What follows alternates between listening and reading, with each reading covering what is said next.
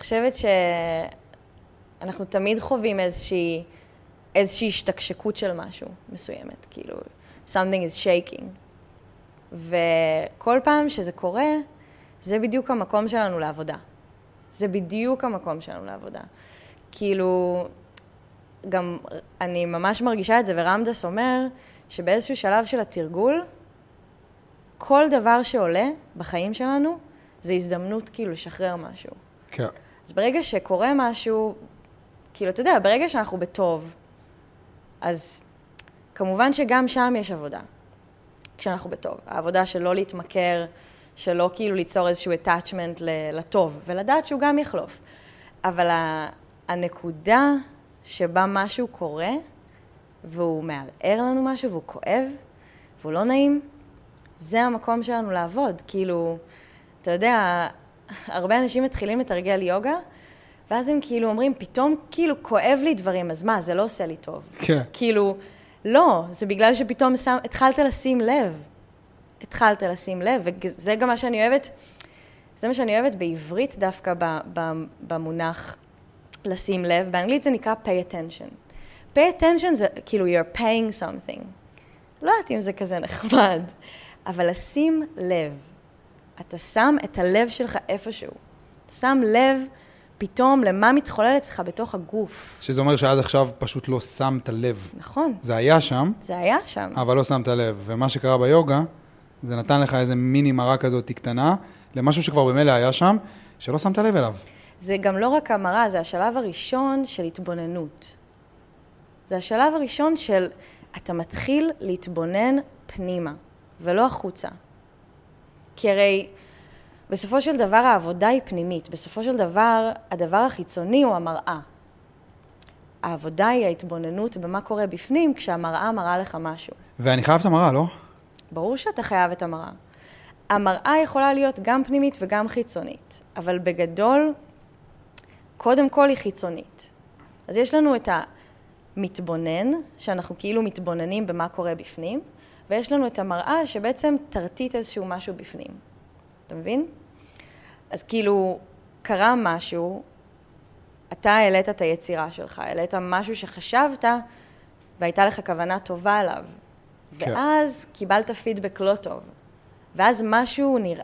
התחיל לרטוט בפנים, משהו התחיל להיות לא נעים בפנים. והתרגול וה... הוא להתבונן בזה קודם, ולהגיד, אוקיי, משהו כאן לא נעים. ולהיות עם זה, לא לנסות כאילו לדחות את זה. זה כאילו, אתה יודע, חלק מה, מהסבל זה זה שאנחנו דוחים דברים. אנחנו או attached, כאילו אנחנו נאחזים, או שאנחנו דוחים דברים. והמקום הזה של להתבונן במה שעלה כרגע בדבר הזה שהוא לא נעים, ולא לדחות אותו, לקבל אותו. להגיד, אוקיי, זאת המציאות, בסדר. בוא נשב עם הדבר הזה לרגע. כאילו, בוא נזמין את הדבר הזה לשתות תה איתנו, כן? כאילו, לשבת ולהגיד, אוקיי, מה קורה כאן? ולשאול את עצמך, אוקיי, מה התחושה הלא נעימה הזאת אומרת לי? בשביל לשאול את עצמי מה היא אומרת לי, אני חייב להרגיש אותה. כן. זה חייב להיות לא נעים. חייב להיות לא נעים. אז כשאת אומרת להזמין אותו לתה, אני מבין למה את מתכוונת, אבל הלשהות עם תחושה לא נעימה, הרבה פעמים כזה, זה משהו שאנחנו שומעים בהרבה מקומות. Mm-hmm. זה לא נעים. זה חייב להיות לא נעים. זה חייב להיות לא נעים. נראה לי אפילו שלא נעים זה קצת understatement, זה, זה קשה. זה מאוד קשה, וזה גם... בגלל זה אנחנו מסיטים מזה את המבט. נכון, וגם ה... צריך להיות כאן רגע לפני שאנחנו מדברים על לא נעים, כי אנחנו לא, לא, זה לא בקטע מזוכיסטי. זה בקטע של להבין שבעצם כל דבר בעולם, ביקום, בחיים, בטבע, חוק הטבע, זה שהכל בר חלוף, הכל חולף. בגלל שאנחנו יודעים את זה, יש לנו יותר אפשרות לשבת עם הדברים ולהגיד, אוקיי, לא נעים לי כרגע, אבל זה יעבור. זה לא, אני לא, אני לא מדברת עכשיו על, שוב, שלא יצא מקונטקסט שאנחנו, אוקיי, כל דבר שלא נעים צריך לשהות שם. לא, אם יש כאב שהוא לא טוב לנו, אז יש הבדל בין, אתה יודע, אני עושה עכשיו איזושהי תנוחה אה, מסוימת אה, באסנה, ביוגה, ו, ו, וכואב לי, אז זה, לא שאני צריכה להישאר שם, זה לא המטרה. או נגיד, אני עושה משהו שהוא כואב לי, זה לא מהמקום הזה. זה מהמקום של ההתבוננות בסיטואציה מסוימת, שוב, שמשהו מבחוץ נתן לי פידבק, קיבלתי כאילו איזשהו משהו מהמראה הזאת החיצונית, משהו עלה בתוכי, ואני יושבת עם הדבר הזה שעלה בתוכי בלי לברוח עכשיו לנייד, או לחברים, או למקרר, או לעלות על מטוס, כאילו, you know, כאילו לא לברוח למקום אחר, אלא להיות עם הדבר הזה ולהתבונן בו ולהתחיל לשאול את עצמי גם שאלות. זאת אומרת, אם אנחנו מדברים על התחושה הלא נעימה הזאת, האם זו פעם ראשונה שאני חווה אותה? איפה אני חווה אותה בגוף שלי? אוקיי? Okay? איפה אני חווה אותה בגוף שלי? ומה אני מרגישה? האם, שוב, האם, האם אני זוכרת מתי הפעם הראשונה שהרגשתי את התחושה הזאת? ומה התחושה הזאת אומרת לי? האם זה, סתם לדוגמה, האם זה תחושה של דחייה, או קנאה, או עצבים, כעס, פחד? אז התחילו התגובות השליליות, mm-hmm. ובהתחלה הייתי יותר בצ'יל, mm-hmm. כזה ביומיים הראשונים. הבנתי שהסרטון טיפה יצא מקונטקסט, ונתתי לו לזרום. Mm-hmm. אף פעם לא הורדתי סרטון, mm-hmm. או משהו כזה, אף פעם לא חשבתי אפילו להוריד סרטון. נתתי לזה לזרום. Uh, והגבתי. יצ... זה יצר, אהבתי את זה. אה, mm-hmm. אהבתי את זה. Mm-hmm. זה יצר שיח. את התשומת לב. את, את השיח. את השיח. כן, זה יצר שיח בתגובות, ואני הגבתי לתגובות, והגיבו לתגובות, וזה יצר שיח, וזה קורה הרבה בפודקאסט. ואהבתי את זה בהתחלה, שזה יוצר שיח, ולאט לאט זה הלך ו- ו- וצמח, וגדל. ולאט לאט היו עוד ועוד ועוד, ו-100 ו-150 ו-200, וכאילו, וזה התחיל להגיע למאות תגובות. ובאיזשהו שלב, נגיד אחרי שלושה ימים כזה, זה פתאום התחיל להרגיש לי כבר כמו משהו שכבר הרגשתי פעם. זה התחיל להרגיש לי שזה קצת החזיר אותי, כזה עשר שנים אחורה, mm-hmm. ל... ל... הרגשתי שוב הגבר שהן מדברות עליו, mm-hmm. כי זה הגבר שהייתי mm-hmm. לפני עשר שנים בערך, mm-hmm. ובאיזשהו מקום כזה, זה קירב אותי אליו בחזרה. Mm-hmm. זה כזה החזיר אותי אליו. Mm-hmm. עשור, אפילו פחות, אפילו, אבל הלראות כאלה, כאלה תגובות, זה כזה, זה גם בא עם חרדה קצת, mm-hmm. כי, זה, כי זה קירב אותי אליו. Mm-hmm. וכזה, אני שואל את עצמי, אבל ממה אתה מפחד? כי כאילו, אתה, אתה היום בן אדם אחר ועברת בתוך זה. אבל היה משהו שם ש, שפשוט כאילו עורר איזשהו חלק כזה. הזכיר. לי, נראה לי. ואיפה אתה מרגיש את זה בגוף? איפה הרגשתי את זה בגוף? בבטן. לגמרי. וזאת תחושה מסוימת בבטן שהיא, אתה יכול, אנחנו מרגישים דברים או, ב, או בדרך אה, החוש של הראייה, זאת אומרת ב vision, או בשמיעה, שזה צלילים, אה, קולות, סאונד, אה, אה, או ב, ממש בתחושה של, אה, של אה, הרגשה מסוימת, של תחושה מסוימת. אז אנחנו רוצים להבין האם בתוך הבטן, מה אתה מרגיש שם? האם זה איזשהו vision שקרה בעבר או שלא קרה, ושהוא איזשהו מראה מסוים? האם זה צלילים או קול של מישהו? או האם זה איזושהי תחושה מסוימת? אתה יכול גם לעצום את העיניים. נראה לי שזה היה כזה סוג של אה, אשמה, mm-hmm. אה, פחד, mm-hmm. לא יודע, כזה... אה, זה היה לא נעים. Mm-hmm. זה היה לא נעים, ו... ואז דיברתי עם בן, ואמרנו שנוריד את הסרטון, כי הוא לא משרת את האמירה. כאילו, המטרה הייתה יותר לאחד, תמיד זאת המטרה, זה מה שאני מנסה לעשות. גם בסדנאות, גם בפודקאסט, בכל דבר שאני עושה, אני, המטרה היא יותר לאחד, mm-hmm.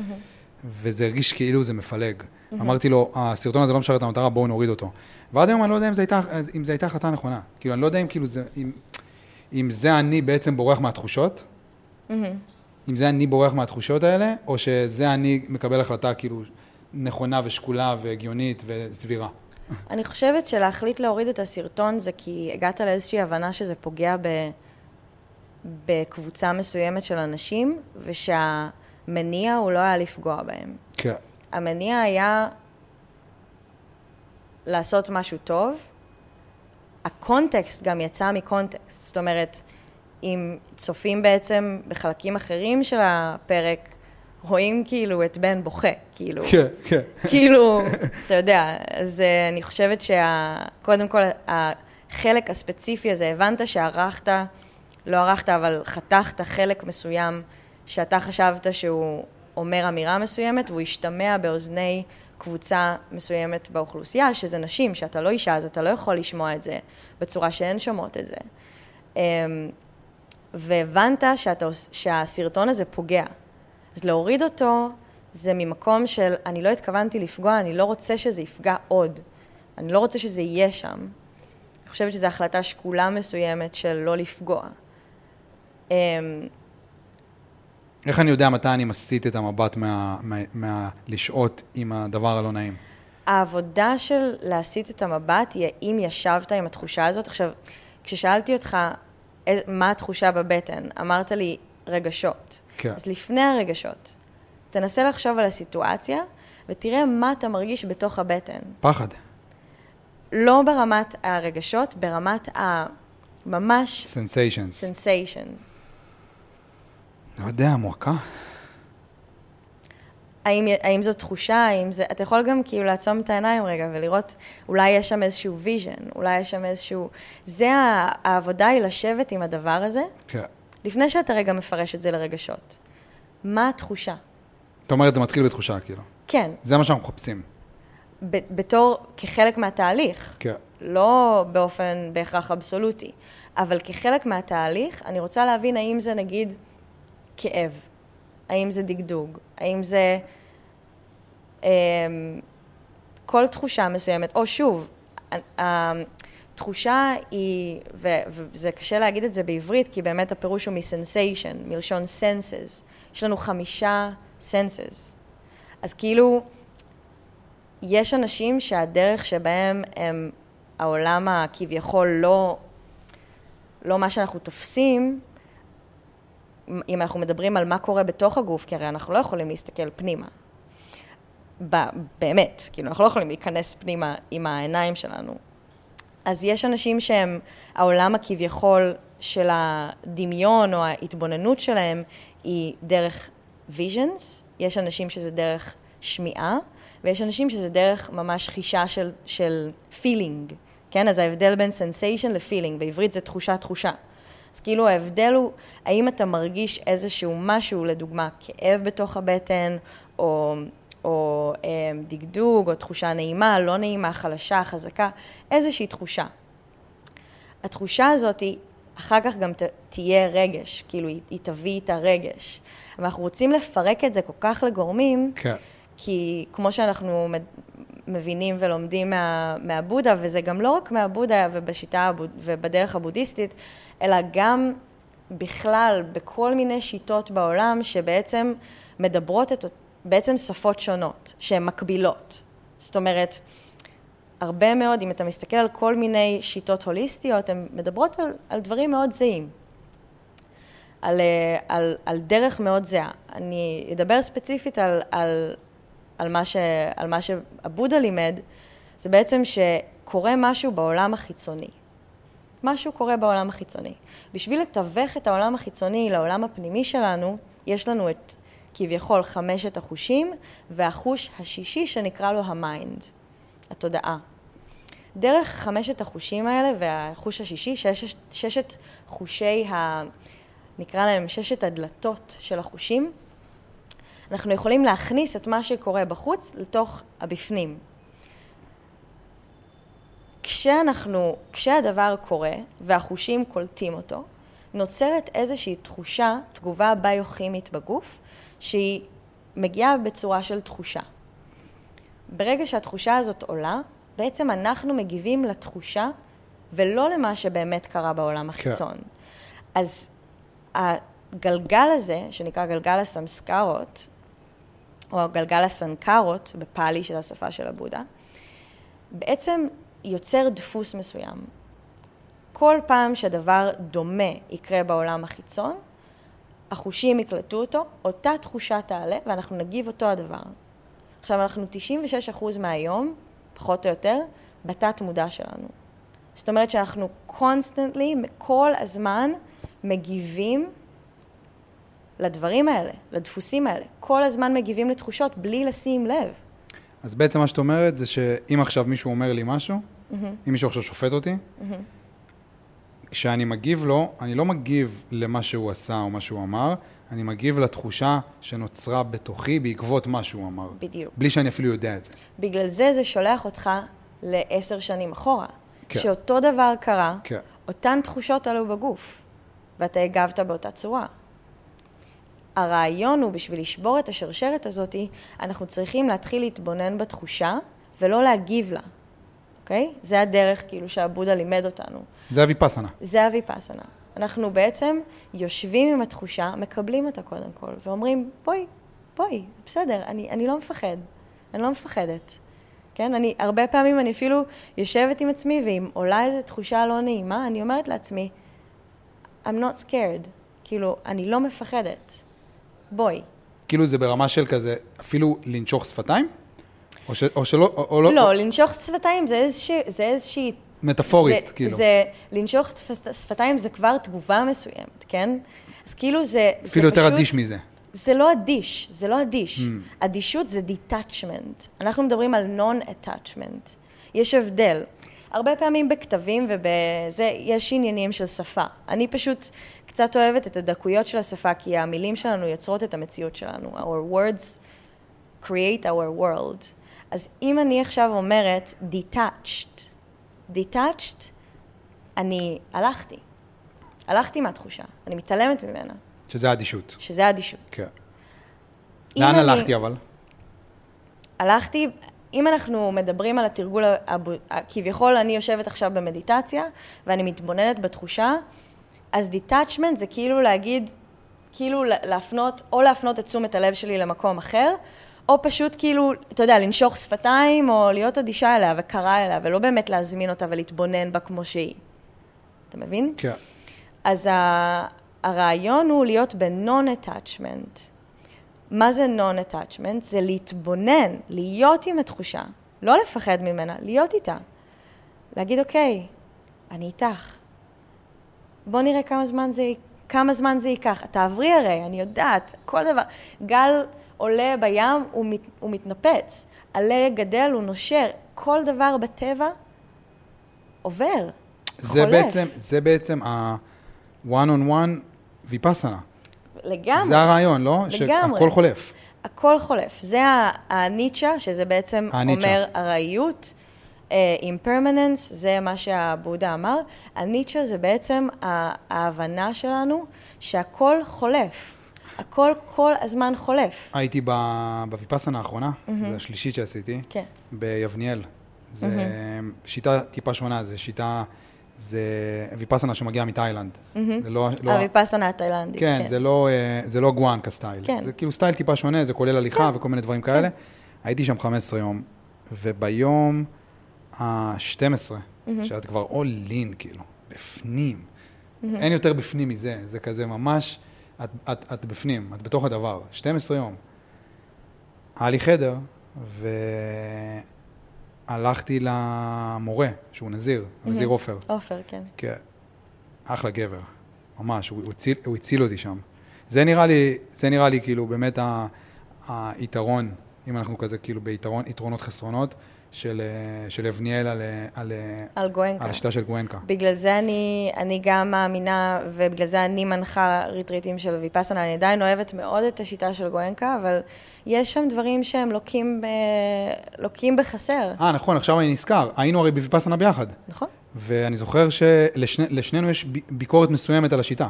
נכון. זה אולי בדיוק זה. זה. אולי זה מגניב, יהיה מגניב, מגניב לדבר על זה, כי... כן.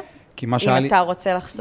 לפתוח את זה, אז כן. לגמרי, בדוק. לא, כן. אני מתכוון, ביבניאל, שהייתי עם הנזיר עופר, אז באתי אליו ביום ה-12, mm-hmm. והרגשתי שאני מגיע לאיזשהו שורש מאוד עמוק של ריקנות. Mm-hmm.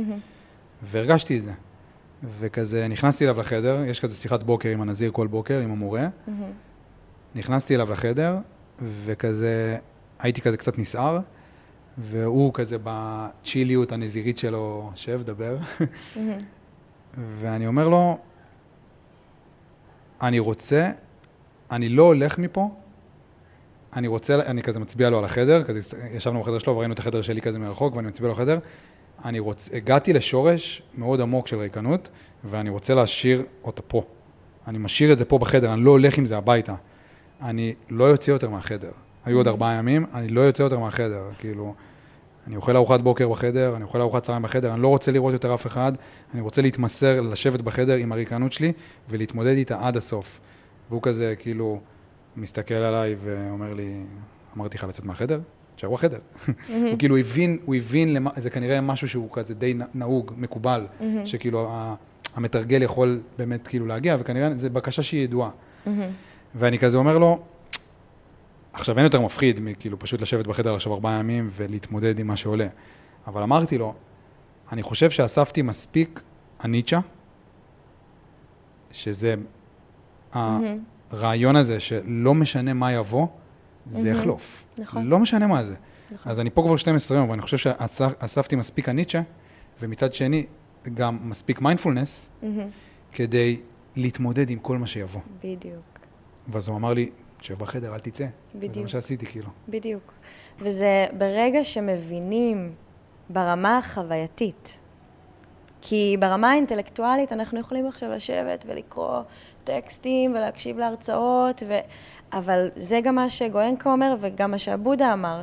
אתה לא יכול להבין משהו באמת עד שאתה מבין אותו ברמה החווייתית. חוויה.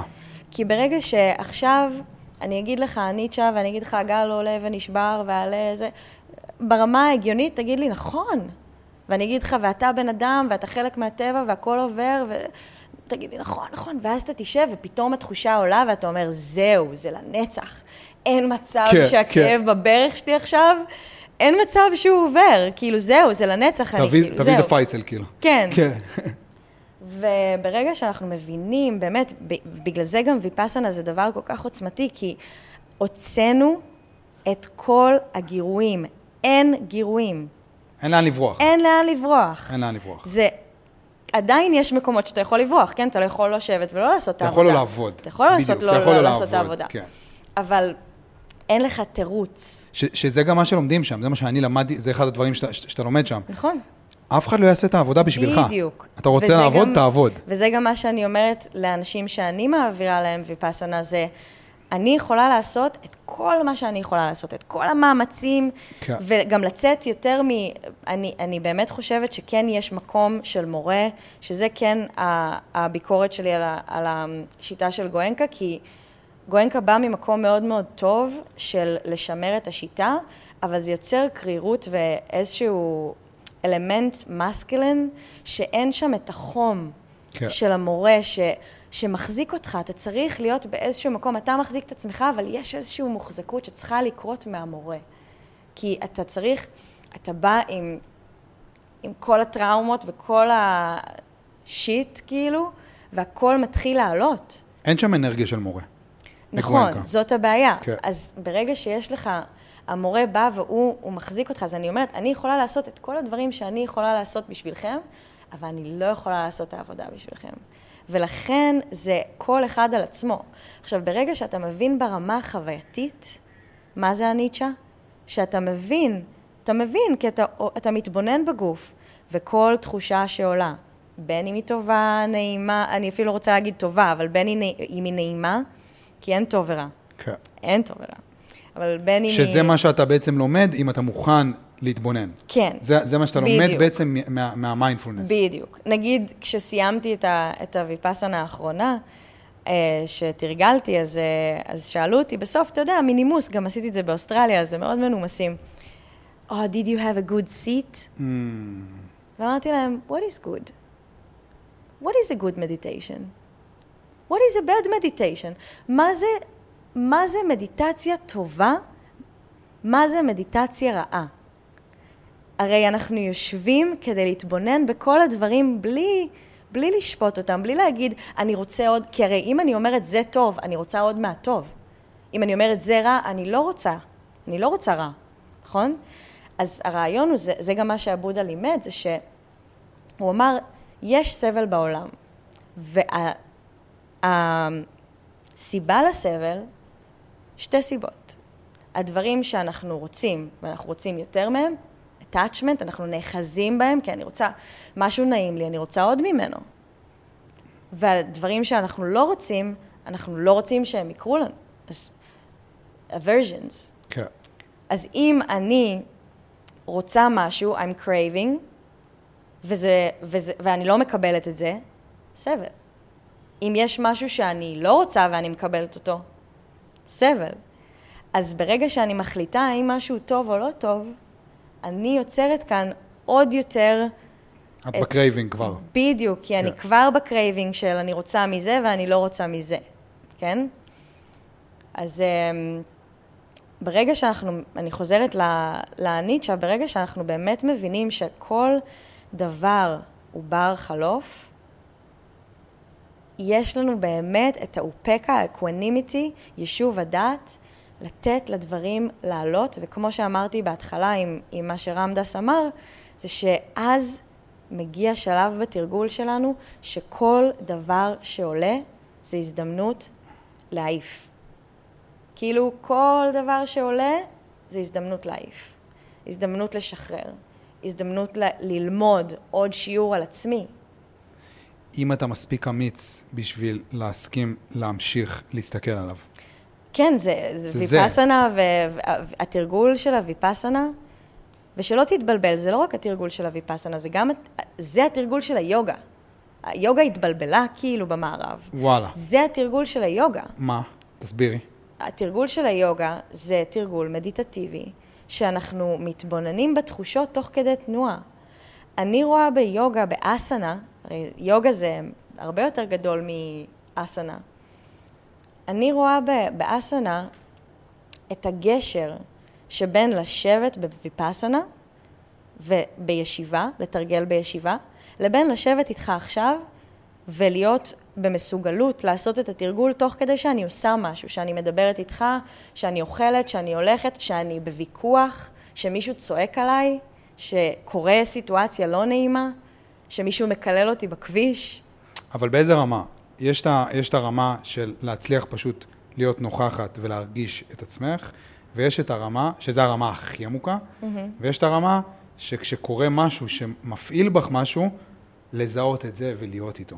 זה שזה... שניהם. שניהם. כן, כי הרי כשאנחנו מתרגלים אסנה יוגה, אנחנו בעצם במקום שכל דבר שקורה, כי אנחנו בתנועה. בין אם אנחנו מנחים את עצמנו ובין אם אנחנו מונחים. ואם אנחנו מונחים, הרבה פעמים זה אפילו יותר. כי זאת הזדמנות לשים לב לדפוסי ההתנהגות שלנו ולתחושות בגוף. האם אני עושה את התרגול הזה כי אני באה עם מטרה מסוימת לשרוף קלוריות, או להתחתב, או להוכיח לעצמי שאני יכולה לעשות עמידת ידיים, או לשים את הרגל מאחורי הראש, ואם אני פתאום בתרגול ואני לא מצליחה לעשות משהו שאני חושבת שכבר החלטתי שאני יכולה, סבבה? אז יש תנוחה מסוימת שאני יודעת שקל לי להיכנס אליה. אבל יום אחד הגוף שלי, כאילו, אי אפשר. איך אני מרגישה אז? איך אני, איך אני מתבוננת במה שעולה, וגם אם אני כבר יש לי את האינטגריטי ולהגיד, אה, אוקיי, אז סבבה, היום לא, אבל להרגיש, האם באמת? האם באמת באמת עמוק בפנים? את בעצם אומרת שזאת קצת המטרה של היוגה? להגיע לרגע הזה? להגיע לתרגול הזה. זה, זה לא... אני, ביוגה אין מטרה. גם בוויפאסנה אין מטרה. אין מטרה. זה גם, זאת עוד... זה עוד שיפוט שיש לי על, על, על השיטה ביקורת. של גואנקה, כי כן. הוא מכווינים, אומר... הם מכווינים אותך לאיזושהי מטרה. הוא אומר, If you want to reach the final goal, you have to work. עכשיו, אני מבינה מאיפה הוא מגיע, אני כן. מבינה. קודם כל, הוא מדבר לאנשים הערבים. אנשים הערבים צריכים מטרה, אחרת הם לא יעבדו. כן. הם לא יעבדו. וגם אני מבינה כי הוא רוצה לשכנע אנשים לעבוד. בסדר. אבל אין מטרה. מה המטרה? מה, להתעורר? מה, המוות? מה המטרה? אתה מבין? אם אני, אם המטרה שלי זה להתעורר, כביכול enlightenment, I'm craving. כן. שוב פעם אני נאחזת במשהו. אז אין מטרה. התרגול הוא לעלות על המזרן, או לשבת במדיטציה, או ללכת לגלוש. או כל דבר שאתה עושה. באיזשהו שלב התרגול שלך הוא כל דבר שאתה עושה. כשאתה מדבר עם אנשים, כשאתה מכין לך אוכל, כשאתה הולך. כל דבר הוא תרגול, אם אתה בוחר שהוא יהיה התרגול שלך. אם אתה בוחר להתבונן, אם אתה יושב בשיחה ואתה בודק, אתה לא בודק, אבל אתה מתבונן. איך אני מדבר? כמה אני מדבר על עצמי? כמה אני מקשיב? כמה אני מרים את הקול? כמה אני מקלל? איך אני מדבר במערכת זוגית, לדוגמה? כל זה נהיה תרגול, הכל. שזה נראה לי היה כל המהות של הסרטון הזה. זה מה שזה פוצץ. כנראה שה... המערכת יחסים הזאת בין גברים לנשים, היא יושבת על כל כך הרבה כאב, וכשאני אומר כאב, אני מתכוון, אני מדבר על, על, הכ, על הכאב המודחק דווקא. אני כזה מתחבר לרם דס. Mm-hmm. כאילו הדברים, נגיד, שנשים, חוויות של נשים עם גברים, ש... שראו את הסרטון הזה, אז התחושות שהתעוררו אצלהם, זה תחושות שהיו אצלהן בגוף. Mm-hmm. זה התחושות שהם הגיבו אליהן. Mm-hmm. זה בגלל חוויות עבר. Mm-hmm. זה לא בגלל הסרטון. כאילו, הסרטון זה... היה הטריגר. אתה צודק, ואתה צודק. הסרטון... אתה צודק ואתה... את, אני אסביר. אני חושבת ש... כן, זה בגלל שהיו להם חוויות עבר. במקרה הספציפי הזה, בגלל שאנחנו בתור נשים עברנו חוויות מאוד דומות, אז היו גם תגובות מאוד דומות. היה גם נרטיב שהתפתח, שכן. כן. וזהו, זה היה הנרטיב. Uh, כן, יש בגלל ה- ה- הטראומה הזאת, שהיא, שהיא איך נשים, אתה יודע, איך, איך מתנהגים לנשים, איך גברים מתנהגים לנשים, הטראומה הזאת היא, היא רב-דורית. כן. אנחנו מדברים על, אתה יודע, שאנחנו יכולים לראות בתרבות שלנו אה, טראומות של השואה, כי דברים מתגלגלים, אה, ואני תכף גם אסביר למה זה מתגלגל, אבל זו טראומה כל כך רב-דורית של כאילו אלפי דורות. וברור שזה קרה בגלל מה, ש... מה שקרה אצלם בגוף, אבל כנראה ספציפית בגלל איך שהסרטון יצא מהקונטקסט ואיזושהי מילה או איזשהו משהו שיצא מקונטקסט ופשוט לחץ על הנקודה הזאת, שהיא שוב, היא עובדה שהייתה קבוצה מסוימת גדולה של נשים אז זה יצר איזושהי, איזושהי, איזשהו טריגר שלחץ על הרבה נשים באותה צורה. אתה מבין? כן. אז כמובן שזה, כמובן שזה הגיע ממה שעלה אצלם, והם הוציאו את זה בלי לבדוק. וזה, ו, וחלק מהבעיה היא זה שאנחנו בתרבות מסוימת של cancelling, שאנחנו אנחנו לא נותנים לאנשים הזדמנות, ואנחנו לא נותנים...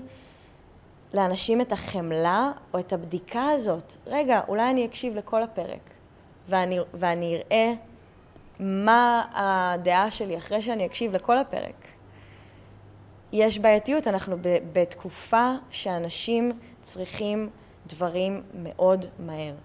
הכל עובר מאוד מאוד מאוד מהר, ואנחנו בקלות מבטלים מישהו. כן. וזה מפחיד. זה מאוד, זה כאילו, מאוד מפחיד. אם מישהו, כן. אם, אם, יש, אם מישהו אוחז במגפון, והוא גם מתפרנס מזה, זה מפחיד. Mm-hmm. כי את לא יודעת מאיפה זה יבוא. Mm-hmm. כי, כי הכוונה היא טובה, מבינה? כן. כאילו, אם הכוונה היא טובה, אז את לא יודעת מאיפה זה יבוא. Mm-hmm. אז uh, יש, בזה, יש בזה משהו מפחיד. מצד שני, יש גם הרבה...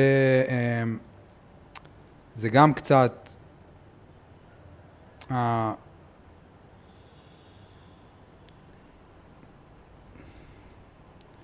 כאילו, זה לא באמת מפחיד. מבינה? זה כאילו, זה מפחיד ב, ב, ב, ברמה הראשונה. ברמה השנייה זה לא באמת מפחיד, כי לא משנה מה היה קורה שם, אז הייתי עובר בתוכו, מבינה? Mm-hmm. כאילו, לא משנה מה. היה איזשהו, אתן לך דוגמה, mm-hmm. היה איזשהו, באותה ויפסנה, יום שבע. Mm-hmm. ויפסנה, אני זוכר את הדברים לפי ימים. כן, בטוח. כאילו, כן. את החוויות לפי ימים. כן. אני כזה כבר הייתי בכזה, ב, ביום ממש כזה טוב, של, של תחושה טובה. Mm-hmm. תחושה כזאת היא נקייה. שוב, יום טוב. תחושה נקייה, תחושה, כן. תחושה טובה. תחושה טובה. יש בוויפאסנה מלחמות ויש בוויפאסנה ימים שהם בתחושה יותר טובה. כן, יותר- אבל שוב, הרעיון הוא גם לא... אני מבינה מאיפה אתה בא, אבל אני, אני כן. פה, אני סמנטית, שוב, ברמת של המילה. כן. אז היה יום שאולי היו פחות מלחמות, הייתי בצ'יל. אבל היה יום רגוע אולי. היה יום אבל רגוע. לא יום טוב. לגמרי. כי ברגע שאתה מתחיל להגיד זה טוב, זה לא טוב, אז זה אתה לא- כבר יוצר אתה כבר לא עושה ויפאסנה. העדפה. כבר. כן. אתה, אתה יוצר איזושהי העדפה. הייתי בצ'יל, ואני כזה, בדיוק התחילה השקיעה, הכנתי לעצמי תה, ישבתי שם על איזה אבן, הכל שם כאילו מלא טבע, מלא עצי זית, זה מקום מדהים. ואני יושב כזה על, על איזה סלע, ישיבה מזרחית, בדיוק מתחילה השקיעה, אני עם התה, ציפורים, פרפרים, כאילו הכל היה כזה ממש צ'יל. ופתאום באה לי מחשבה לראש, אם יפרצו לי, אם פרצו לי עכשיו לאינסטגרם, זו הייתה המחשבה. כן. עכשיו פרצו לי לאינסטגרם. כן. הכל היה צ'יל. עכשיו, בוויפאסנה, שמגיעה לך מחשבה כזאת לראש, בהצלחה. בהצלחה.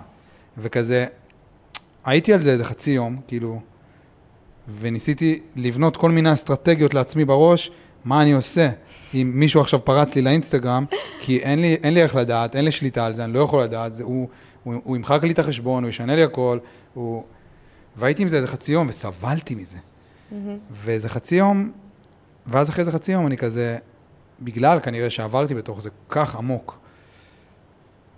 כי חצי יום כזה יכול להרגיש כמו ארבעה ימים. ואז אני כזה, שיפרוץ. הכל טוב. Yeah. קח. קח את זה, אני לא צריך את זה. מהמם. אני אסתדר בלעדיכם, אהה, אני סבבה.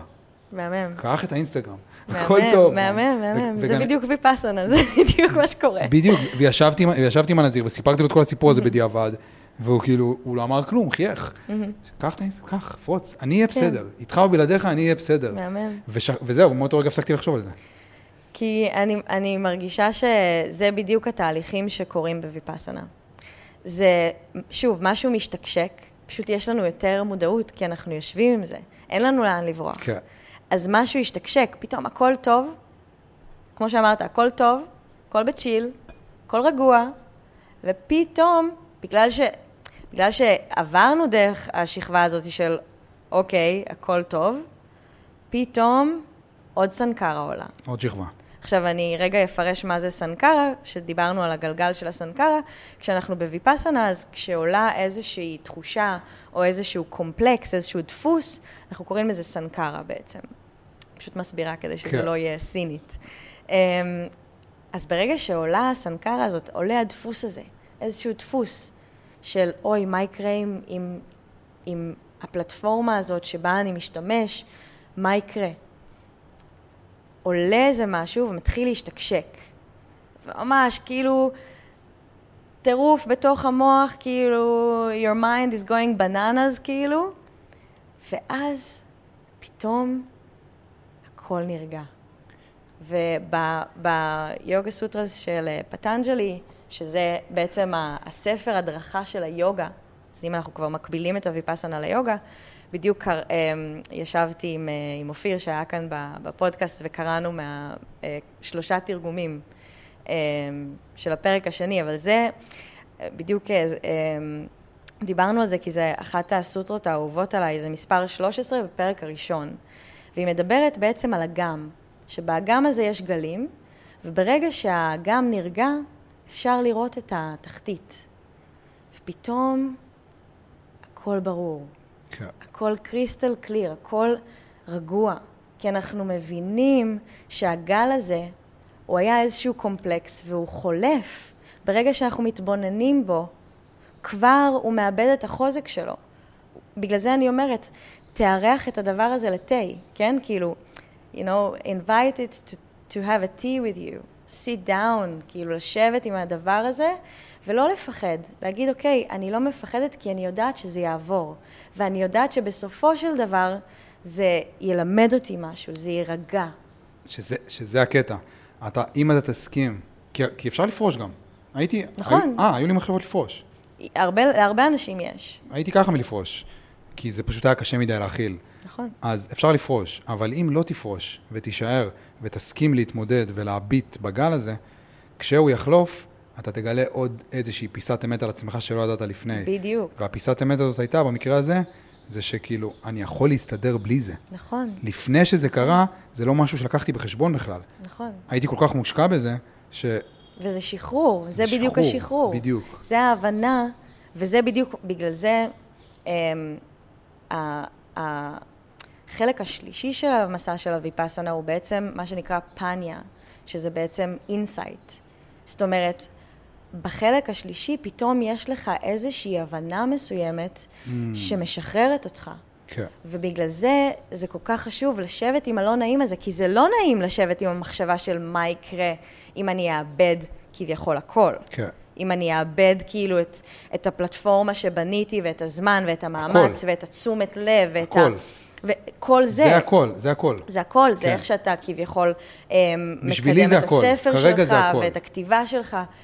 וברגע שאתה מוכן לאבד את זה, איזה שחרור. וואו. כאילו, אתה לא תלוי בזה יותר. וזה הרעיון של להיות ב-non-attachment, ולהבין מה זה הניטשה. זה לשבת עם הדבר, לא להיות detached, להיות non-attached. וזה בדיוק ההבנה הזאת בדקויות הקטנות, כי אנחנו רוצים להבין שיש מרחק שהוא קטן של ההתבוננות, כי צריך מרחק קטן כדי להתבונן, אבל אנחנו מאוד קרובים. והמרחק הקטן הזה שאנחנו לוקחים, בסופו של דבר מקרב אותנו יותר לעצמנו. upekkha, שזה בעצם equanimity, יישוב הדעת, אה, תרגום ששמעתי בשנה האחרונה זה אה, אה, עיניים קרובות. זאת אומרת, ההתבוננות היא קרובה, היא לא detached, היא לא שם, כן. היא כאילו קרובה, היא לא בתוכו. כי כשאנחנו בתוכו, אנחנו, אנחנו מונעים מזה, אנחנו מונעים מהדפוס הזה, אנחנו מגיבים לו. כשאנחנו לוקחים טיפה מרחק כדי להתבונן, ויש לנו את האומץ לשבת עם זה, ואת הקבלה של לשבת עם זה, ואת החמלה העצמית, ואת ה-vulnerability, ואת ההבנה שהכל עובר, שהכל חולף. את ההבנה שהניטשה, אוקיי, זה הולך לעבור. מתישהו זה יעבור. וכדי לקנות את ההבנה הזאת, צריך לעבוד מאוד קשה. זה כמו שאת אומרת, זה לא הבנה שאפשר להבין בוויקיפדיה. זה- נכון, זה- זה, זה- לא לקנות. כאילו, כאילו לקנות. זה כדי... שוב, אני, אני מאוד סמנטית, כי, כי אנחנו, זה, זה תרגול. ומה שקורה בתרגול, זה שיכול להיות שיום אחד יותר קל, ויכול להיות שיום אחד יותר קשה. וזה לא שגם, אתה יודע, כשאתה קונה משהו, יש לך אותו כביכול. כן. זה לא שלהגיד, אוקיי, הבנתי. קנית, אוקיי, כן. קניתי ויש לי וזהו. כן. כאילו, הגעתי לאיזשהו שלב. כן, תמשיך לעבוד. תמשיך תמשיך, לעבוד, כן. ו- אבל גם ההבנה הזאת שה... אתה יודע, העבודה היא קשה, כן. אבל אני, בגלל זה אני מביאה את הצד היותר כביכול פמינין לויפאסנה, מאשר המסקלין. אני לא אוהבת כל כך להציג את זה. העבודה היא קשה, כן, עובדים קשה. אבל הרעיון הוא, במקום להגיד דיסציפלין, להגיד דיבושן. זה המתנה שלך לעצמך. זה לא, זה מתנה של אהבה עצמית, ולא איזשהו משהו שאתה מכריח את עצמך לעשות. כי זה עבודה קשה וכי אתה רוצה להגיע לאנשהו. כן. זה מקום של אני נותנת לעצמי יום בחודש, שהוא יום ויפאסנה, והכל כאילו הולך, כאילו, מכבה את כל המסכים, הבן זוג שלי, למזלי, עובד אה, ב- במקום מרוחק, אז אה, הוא תקופה בבית, תקופה בעבודה, אז אני גם יכולה להרשות לעצמי, אבל אם לא, אז אני נוסעת לאנשהו. אני עושה לעצמי יום בחודש שהוא שלי, זה מתנה עצמית.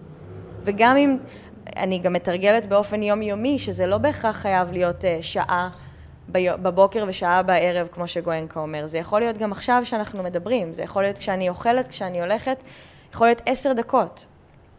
הבעיה היא זה כשאנחנו מכריחים את עצמנו, ואנחנו אומרים, זה חייב להיראות בצורה מסוימת, כשזה לא נראה בצורה מסוימת, שוב אנחנו יוצרים סבל. וברמה ההבנתית שהכל משתנה, זה מאוד קשה לבוא ולהגיד, כל יום אני עושה שעה, שעה בבוקר, שעה בערב, או שעה אחת, או whatever. אז צריך להיות גם יותר ב flow, ולשנות את הדיסציפלינה למקום שהוא יותר devotion. זה המתנה שלי לעצמי. ואם אני רואה את זה בצורה הזאת, אז יותר קל לי לתת לעצמי מתנה. זה, זה כזה קצת להגדיר גם מחדש בצורה יותר עמוקה מה זה אהבה עצמית.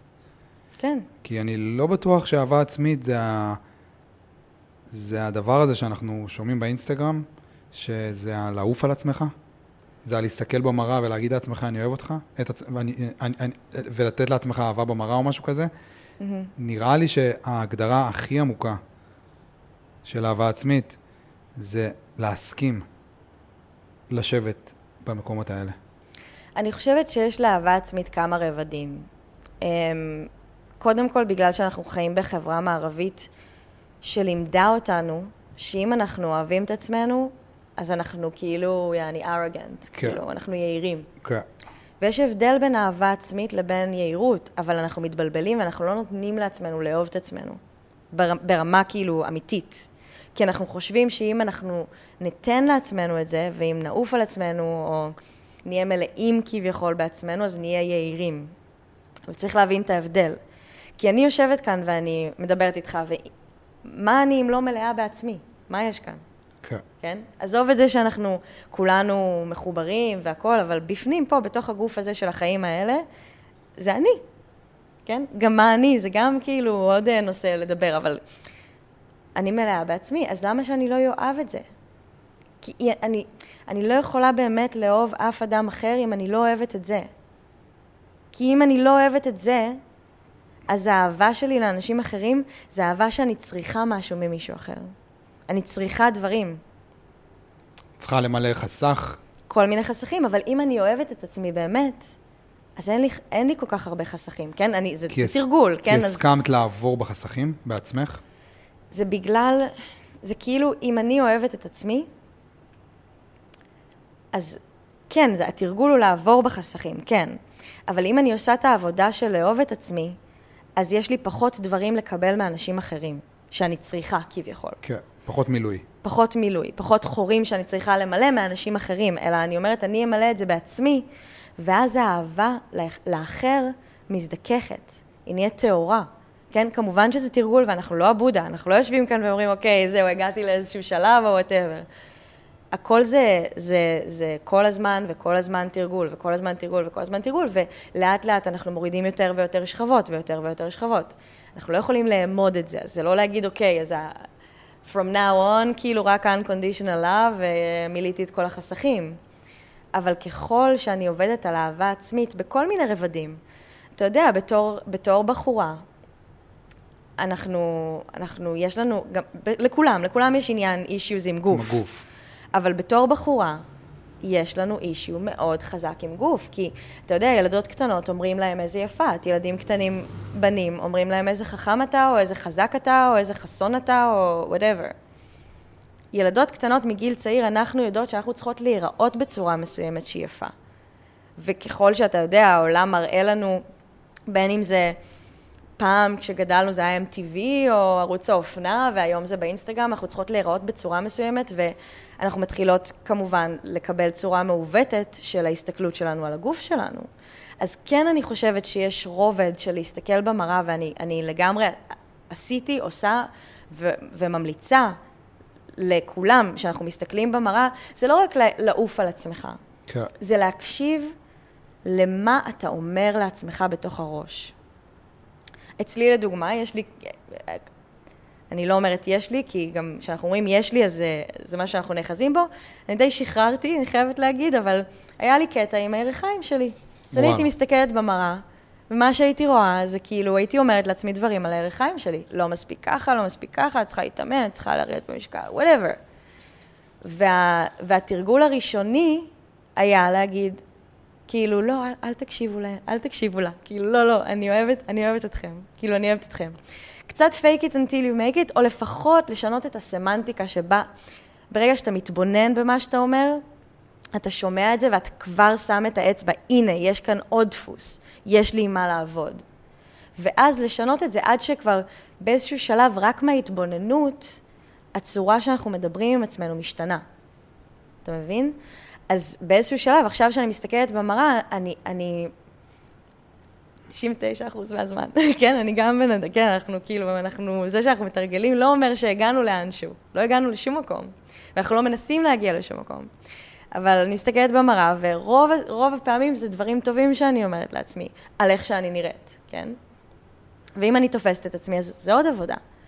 אז אני כן חושבת שהרובד הראשוני, כן, אנחנו צריכים, אנחנו צריכים להסתכל על עצמנו במראה ולהקשיב למה אנחנו אומרים, ולעבוד על זה. הרובד השני זה מה אנחנו מזינים את עצמנו, אוקיי? Okay? אז הרגע דיברתי על להסתכל במראה, כמו שאמרת, כן. ומה אנחנו מזינים את עצמנו מחשבתית כשאנחנו מסתכלים במראה. עכשיו זה מה אנחנו מזינים את עצמנו, בין אם זה אוכל, בין אם זה אובססיות, בין אם זה, אתה יודע, הם, הדברים שאנחנו נותנים לעצמנו, אם זה תרגול, אני שמתי לב לאחרונה עם עצמי, ואני עובדת על זה, שיש בי איזשהו חלק שכאילו לא רוצה שאני אתרגל. כאילו מח, מחבל, אני, אני שמה במרכאות, כי לכל חלק בנו יש משהו טוב. החלק הזה רוצה משהו טוב בשבילי. וברגע שישבתי וניסיתי להבין, אוקיי, מה החלק הזה שלא רוצה שאני אשב למדיטציה, או לא רוצה שאני אתרגל האסנה, אמ, מה הוא רוצה? והוא רצה חופש. וברגע שהבנתי את זה ואמרתי, אוקיי, אז אני אשנה כמה דברים בתרגול, כדי שהוא לא יהיה יותר מדי strict, כי יש לי גם צד שהוא יותר strict ויותר כאילו רוצה, אתה יודע, רוצה טוב בשבילי בצורה אחרת, והתחלתי לעשות שלום ביניהם, הסכם, you know? אז ברגע שאנחנו מתחילים את העבודה הפנימית הזאת של להבין מה החלקים שלנו רוצים בשביל עצמנו, אז הדברים שאנחנו מזינים את עצמנו איתם, הם באים בתור devotion. כי אתה יכול לדבר עכשיו על זה שאתה יודע, אני גם הייתי פעם מתאמנת באובססיה, או אוכלת בצורה מסוימת באובססיה, ואתה חושב שזה טוב, כי אתה אומר כאילו, אוקיי, אני אוכלת בריא, אני מתאמנת, זה טוב לי. אבל לא, יש שם אובססיה, זה לא טוב. אתה מבין? אז הרובד השני זה לראות את האובססיה? לראות את המניעים שלנו, את המניעים של מה שאנחנו מזינים את עצמנו. האם אני מזינה את עצמי בתרגול שהוא אובססיבי? האם אני יושבת בבוקר ובערב כי גואנקה אמר? או האם אני קמה בבוקר כי הבן זוג שלי בדיוק חזר מהעבודה, שבועיים שהוא לא היה בבית, ואנחנו קמים בבוקר ואנחנו מתקרבלים ואנחנו מכינים קפה למיטה וכאילו, מה, בגלל שהתרגול שלי הוא כאילו חייב להיות בבוקר, אז אני עכשיו אצא מהמיטה ואני אחבל בכל ה... כל הבוקר המושלם הזה? אז זה הרובד השני. כן. כן? תודה. כן. אז זה הרובד השני. והרובד הכי עמוק? אין כאן עמוק או לא עמוק, כן? הכל, הכל, זה כמו שוב, אנחנו לא יכולים לאמוד סבל, אנחנו לא יכולים לאמוד אושר, אנחנו לא יכולים לאמוד איזה רובד הוא יותר עמוק באהבה עצמית, כן? אהבה עצמית גם, זה תרגול. בגלל זה התרגול השלישי בוויפאסנה זה בעצם מדיטציה של love and kindness, מטה בבנה. ובדרך כלל בשיטה של גואנקה היא מגיעה ביום האחרון, ביום העשירי. ברעיון של אחרי שאנחנו מתרגלים, אנחנו כאילו חולקים אהבה אה, ו- וחמלה עם כל היצורים החיים. גם עוד משהו שאני חולקת עליו, כי אני חושבת שזה לא צריך להגיע ב- ביום עשר, אלא בכל יום. כן. זאת אומרת, אולי בסוף היום, כי אנחנו קודם עובדים על עצמנו, אבל זה חלק מאוד מאוד חשוב בתהליך של ה- ה- לחלוק את האהבה עם היצורים, עם כל היצורים החיים, את האהבה והחמלה הזאת, זה חייב להתחיל בנו. ובגלל זה כשאני מדריכה, אין כל כך דרך ספציפית לתרגל את הדבר הזה. גם בגוינקה הם נותנים לך כאילו יד חופשית כזה, תרגל את זה איך שאתה רוצה. כשאני מדריכה את זה, אני גם, אני נותנת המלצה מסוימת ואני אומרת לאנשים שהם יכולים לעשות מה שהם רוצים, אבל ההמלצה שלי היא להתבונן, להתמקד רגע באזור הלב, ולדמיין מה זה אומר לך אהבה וחמלה לעצמך.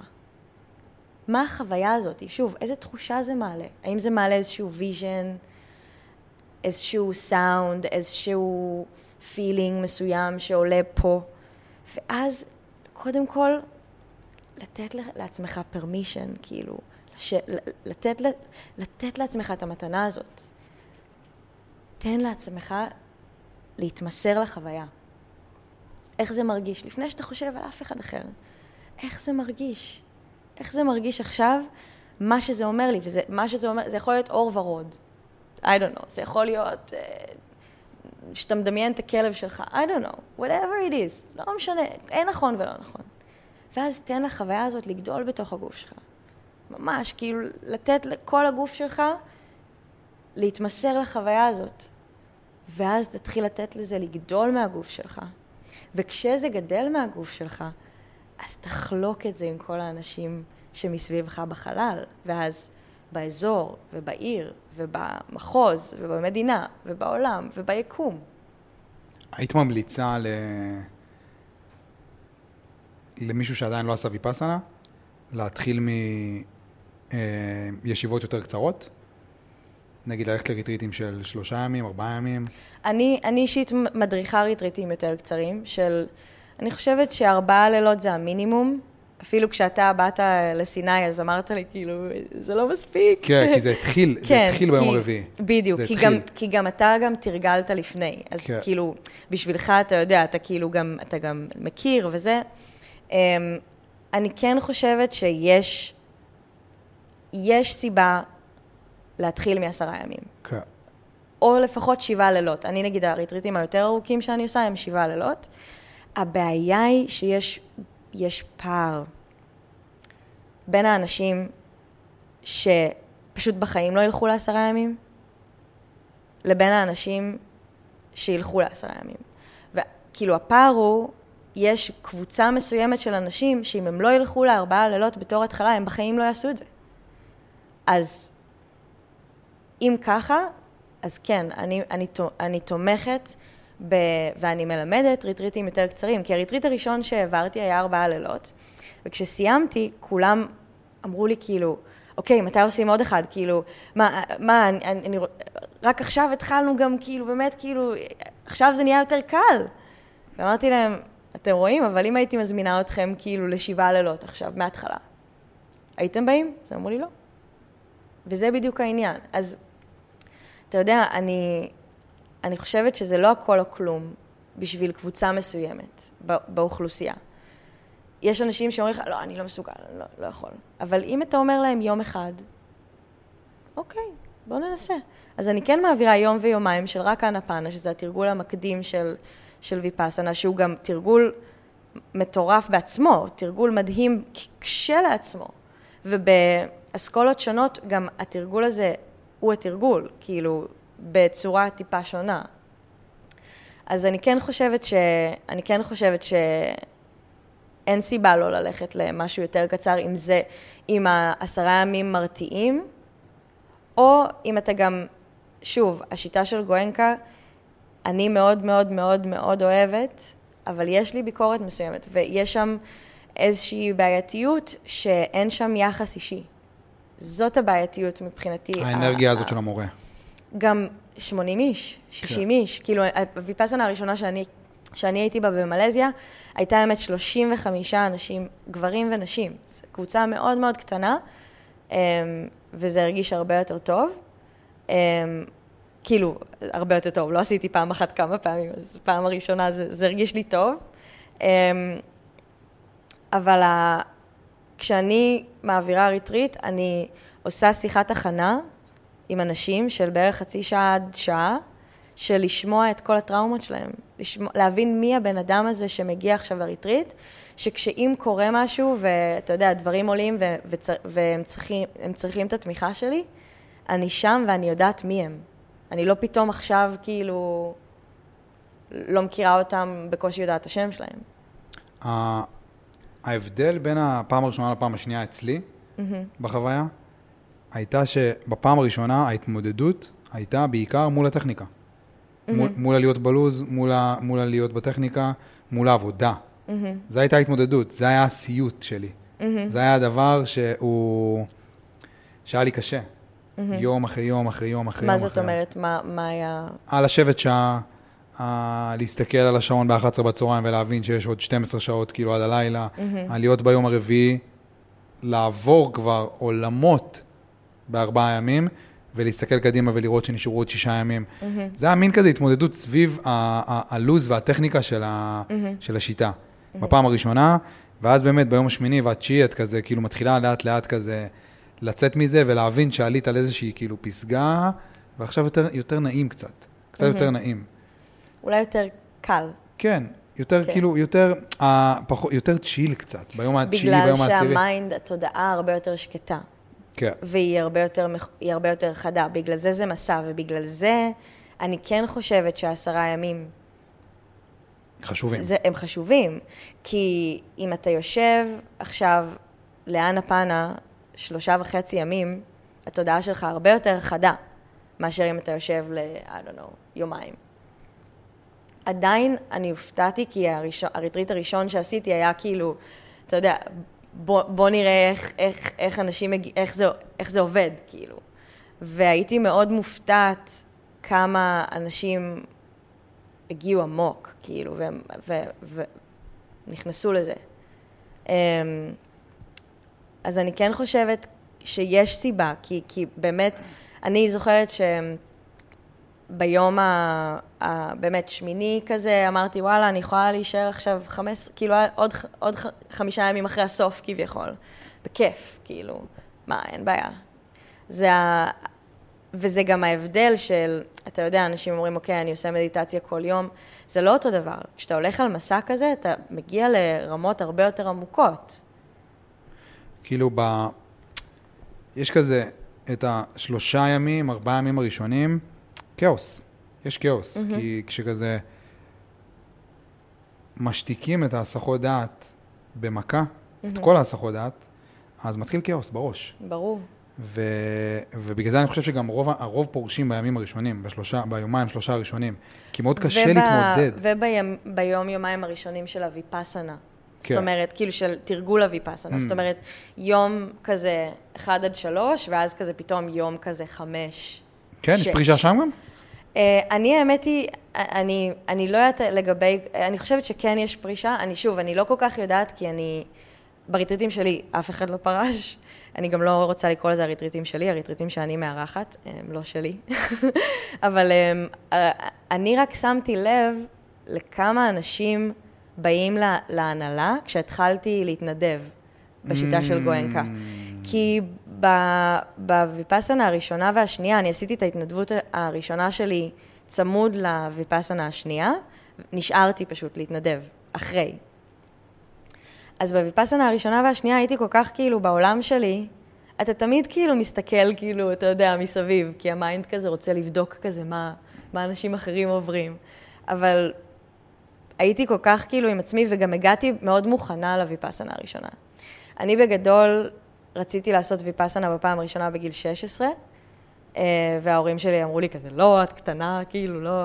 היום אני יודעת, ואני, ואני גם אה, מאוד צדקו? תומכת, לא, אה, לא בגלל זה, לא, לא מה שרציתי להגיד. יש עד גיל 17-18, בשיטה של גואנקה, יש יום אנפנה. אה, לנוער כן. וילדים. מאוד מומלץ. אני הייתי מה שנקרא הפרעות קשב וריכוז. אם היה לי את השיטה של אנה פאנה, אני חושבת שהלימודים שלי היו כאילו, אני הצלחתי למצוא את השיטות שלי להתרכז, אה, ולא עם רטלין. למזלי, הנוירולוגית אמרה לי, את, זה יכול לעזור לך, אבל את לא חייבת. ובגלל שהאוטוריטה הזאת נתנה לי את האישור, אז גם שלח אותי לעבוד על עצמי ולמצוא שיטות להתרכז. אבל um, אני כן חושבת שהנפנה יכול להיות מדהים לנ- לנערים, אבל מה שאני מנסה להגיד זה שבגיל 26 הגעתי לוויפאסנה הראשונה. זאת אומרת, זה היה כבר עשר שנים של התבשלות עם הרעיון שאני רוצה לעשות את המסע הזה. לא ידעתי שום דבר על זה, כלום. חשבתי, רק ידעתי שעושים מדיטציה, זהו, כאילו, שותקים. אמ, אז אה, זה היה לחלוטין, כאילו, זה היה נקודת מפנה. אני חושבת הנקודת מפנה הכי קיצונית שהייתה לי בחיים, בקטע טוב. אמ, גם כאילו שחררתי פוסט-טראומה שהיה לי מגלישה, אז כאילו בכלל אה, עולמי כאילו השתנה מקצה לקצה. ת- ויפאסנה כהתמודדות עם טראומה. זה, כן. משהו שאני, זה משהו שלא מספיק מבינים בעולם המערבי, נכון, ובכלל, טראומה זה Mhm. משהו שלא מספיק מבינים ברפואה המערבית, נכון. ברפואה, הפסיכולוגים, הפס... האנשים שאמורים להבין בטראומה, הם לא בהכרח מבינים את ה- את טיבה נכון. ואת שורשה, כי יש כזה, הס- אחד הרעיונות הכי, אחד הרעיונות הבסיסיים בעולם הפסיכולוגי המערבי, זה תלמד, תלמד לחיות עם הפוסט-טראומה. תלמד... באמת? בטח.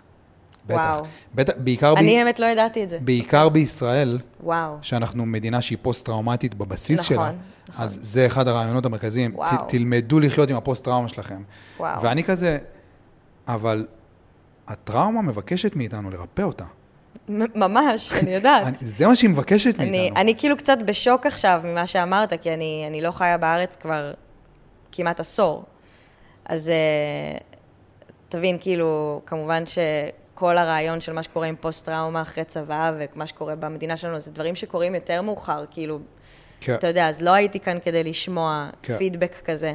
אז אני די בשוק, כי ללמוד לחיות עם הטראומה, ואני אומרת את זה בתור זה שהיה לי פוסט-טראומה מתאונת גלישה, זה הדבר הכי רע שאתה יכול לאחל למישהו בעולם. אשכרה. כי- אשכרה. כי ו- זה- וזה נשמע כמשהו איחול טוב בכלל. נכון, אבל זה... הבעיה בפוסט-טראומה ובטראומה זה... אני מדברת כרגע על פוסט-טראומה, כי יש הבדל בין טראומות, כולנו, כאילו, לכולנו יש טראומה. כן. כאילו, מגיל מאוד מאוד צעיר, אתה כן. יודע, גם אם ההורים שלנו רצו לעשות את הדברים הכי טובים בעולם בשבילנו, קרה שהם עשו משהו לא נכון, כביכול, שגרם לנו לאיזשהו טראומה. אוקיי? גדלת במשפחה נורמטיבית, יש לך, אתה טראומטי. כן. נקודה. אבל אני מדברת עכשיו על פוסט-טראומה, שכמו שהסברתי על הגלגל של, ה, של הסנקרות, מה שקורה בפוסט-טראומה זה שבעצם המערכת, מערכת, כלומר גוף ונפש, כל הזמן מזהה דברים שדומים למה שקרה. וכמו שהסברתי, כשמשהו קורה בעולם החיצון, החושים שלי קולטים את זה, אותה תחושה עולה, ואני מגיבה אותו דבר. כל, דבר, כל הגלגל הזה קורה בש... אפילו לא שבריר שנייה, כל כן. כך מהר. ואנחנו כל כך עסוקים, כי. אנחנו כל כך בסטימולציה כל הזמן, שאנחנו לא שמים לב לדבר הזה. שאנחנו, אלא אם כן שאנחנו אנחנו מגיבים עוצרים. לתגובה. אנחנו לא שמים לב שאנחנו מגיבים לתגובה. ממש. כן. אז בפוסט-טראומה מה שקורה זה שהמערכת שלך כל הזמן, בכל מיני סיטואציות שלא קשורות גם, פתאום זה קורה. עכשיו, לדוגמה, אני, אמ, זה קרה לי בים, אבל זה התחיל לגלוש לאזורים אחרים בחיים שלי. ממש כאילו להפוך אותך לסוג של כאילו paralyzed, כאילו בכל מיני סיטואציות, ברמה של פחד, שגדל מכל מיני דברים. שלא קשורים רק לים, שלא נדבר על הים, כן? אבל פתאום, ו- ו- וזה גלגל, כי הרי הגוף שלנו, הוא, הגוף והנפש מחוברים, כמו שאנחנו יודעים. אז אתה יודע, אז התחלתי כל הזמן להרגיש לא טוב. כל, כי, כי הגוף שלי היה מלא בתחושות לא נעימות, אז כל הזמן הרגשתי לא טוב. או פתאום כאילו התקפי, התקפי אה, פאניקה שבחיים לא היו לי. פתאום התקפי פאניקה, כאילו בכל סיטואציה שקשורה ללכת לגלוש, או צלילה, היה לי התקף פאניקה מתחת למים, כאילו, בצלילה, כאילו, you know? אז ללמוד לחיות עם הטראומה זה הדבר הכי גרוע, כי זה רק הולך ונהיה יותר רע. עם הזמן.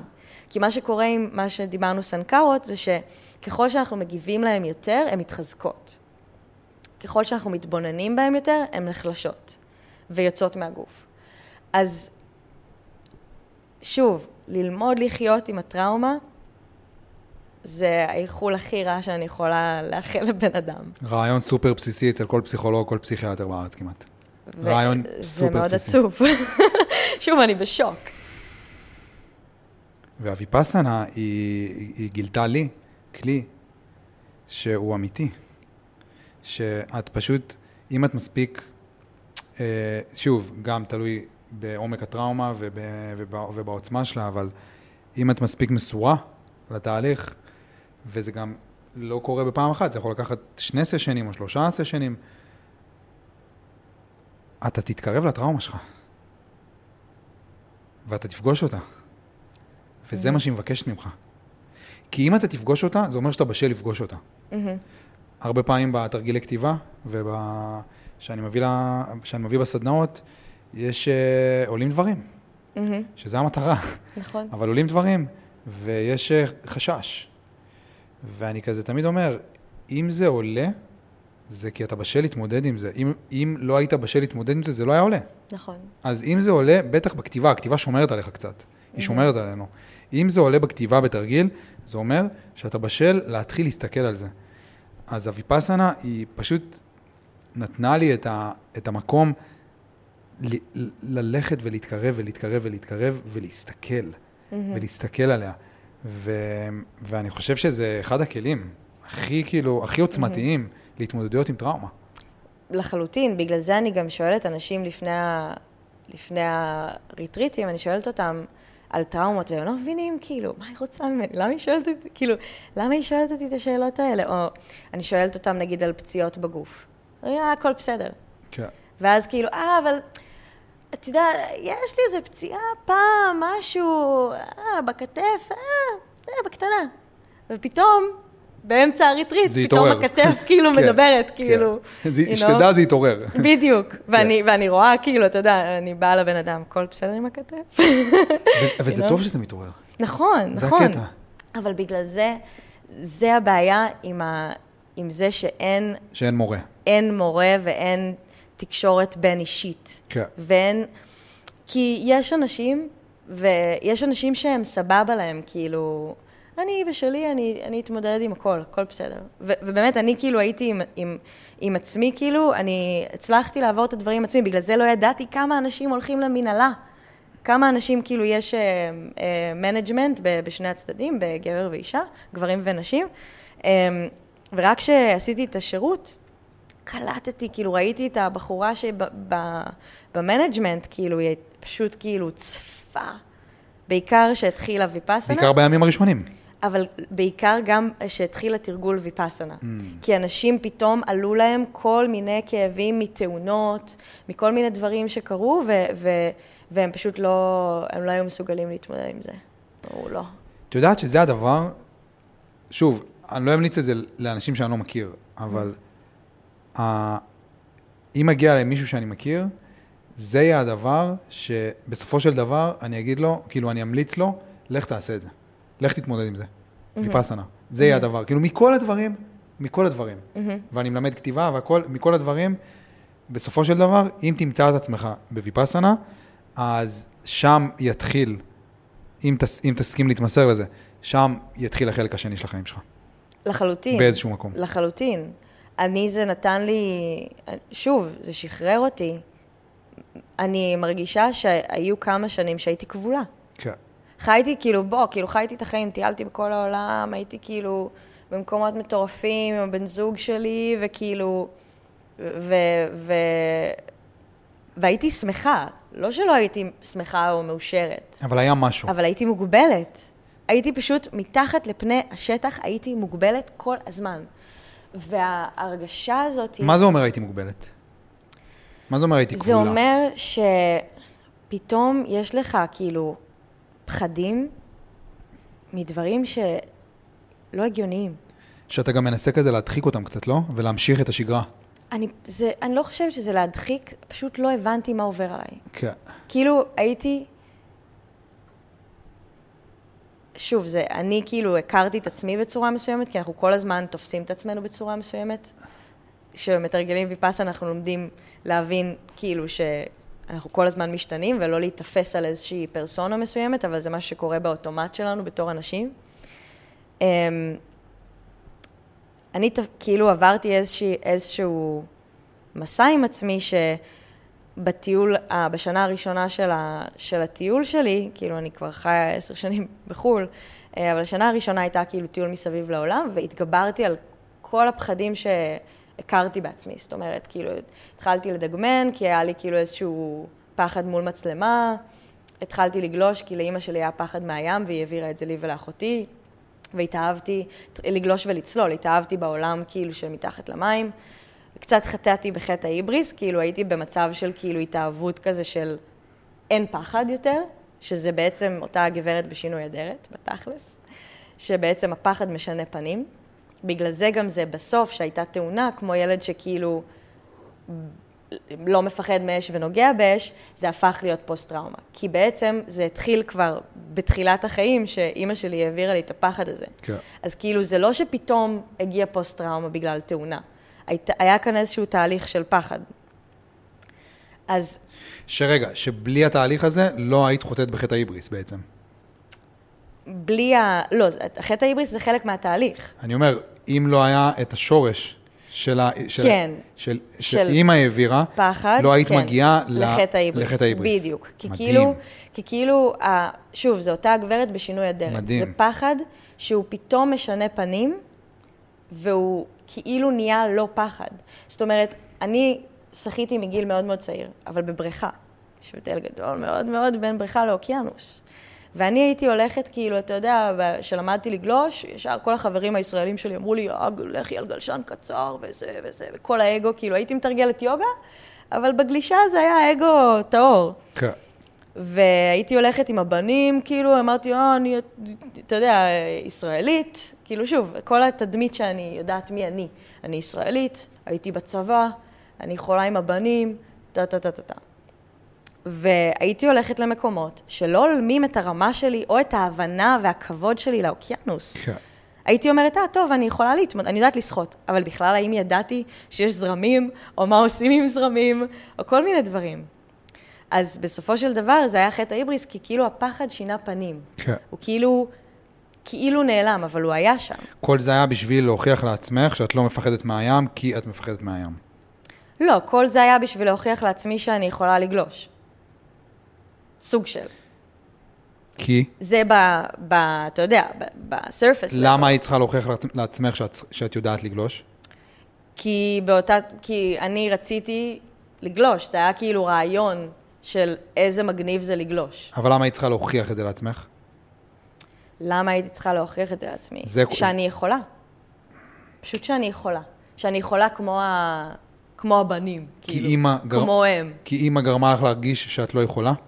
אולי, יש מצב, אתה צודק, יכול להיות. כאילו, אני חושבת, עכשיו שאנחנו מדברים על זה, אני חושבת שזה פשוט, זה לא שאימא שלי גרמה לי להרגיש שאני לא יכולה, אלא שזה היה מין דבר מפחיד.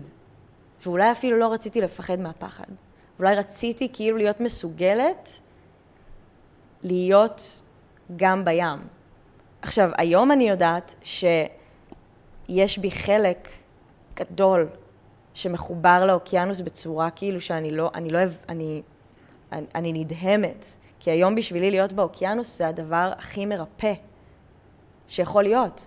אני יכולה לשבת לבד בים, על הגלשן, לא משנה, עזוב גלים, עזוב, לשבת.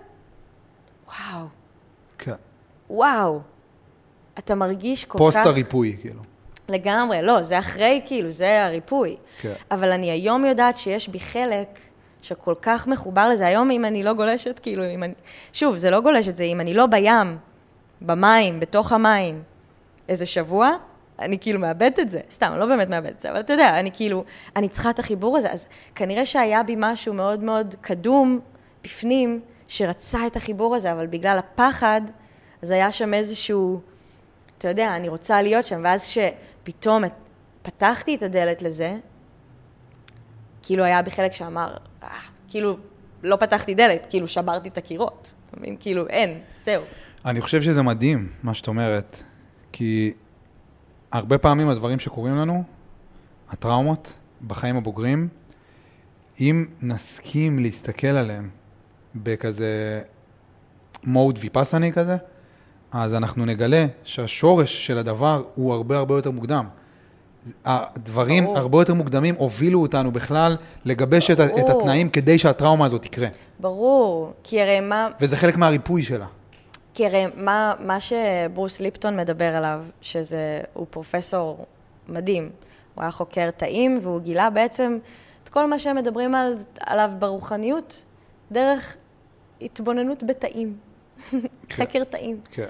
אמ, ומה שהוא אומר זה שבעצם עד גיל שבע, אנחנו, בתור ילדים, אנחנו על גלי היפנוזה, theta waves. כל מה שאנחנו סופגים מסביבנו, בין אם זה מההורים, מבייביסיטרים, דודים, כל מה שאנחנו רואים, אנחנו סופגים. בגלל זה שואלים אותך בשלב מאוחר יותר, מה קרה בילדות? כן.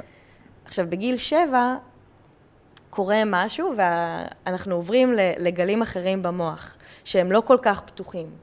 בשביל להגיע שוב לגלי תיטה, צריך לעשות או מדיטציה, זאת אומרת, מה שקורה זה, הם, הגלי ההיפנוזה האלה, הם בעצם הדלת שלנו לתת מודע.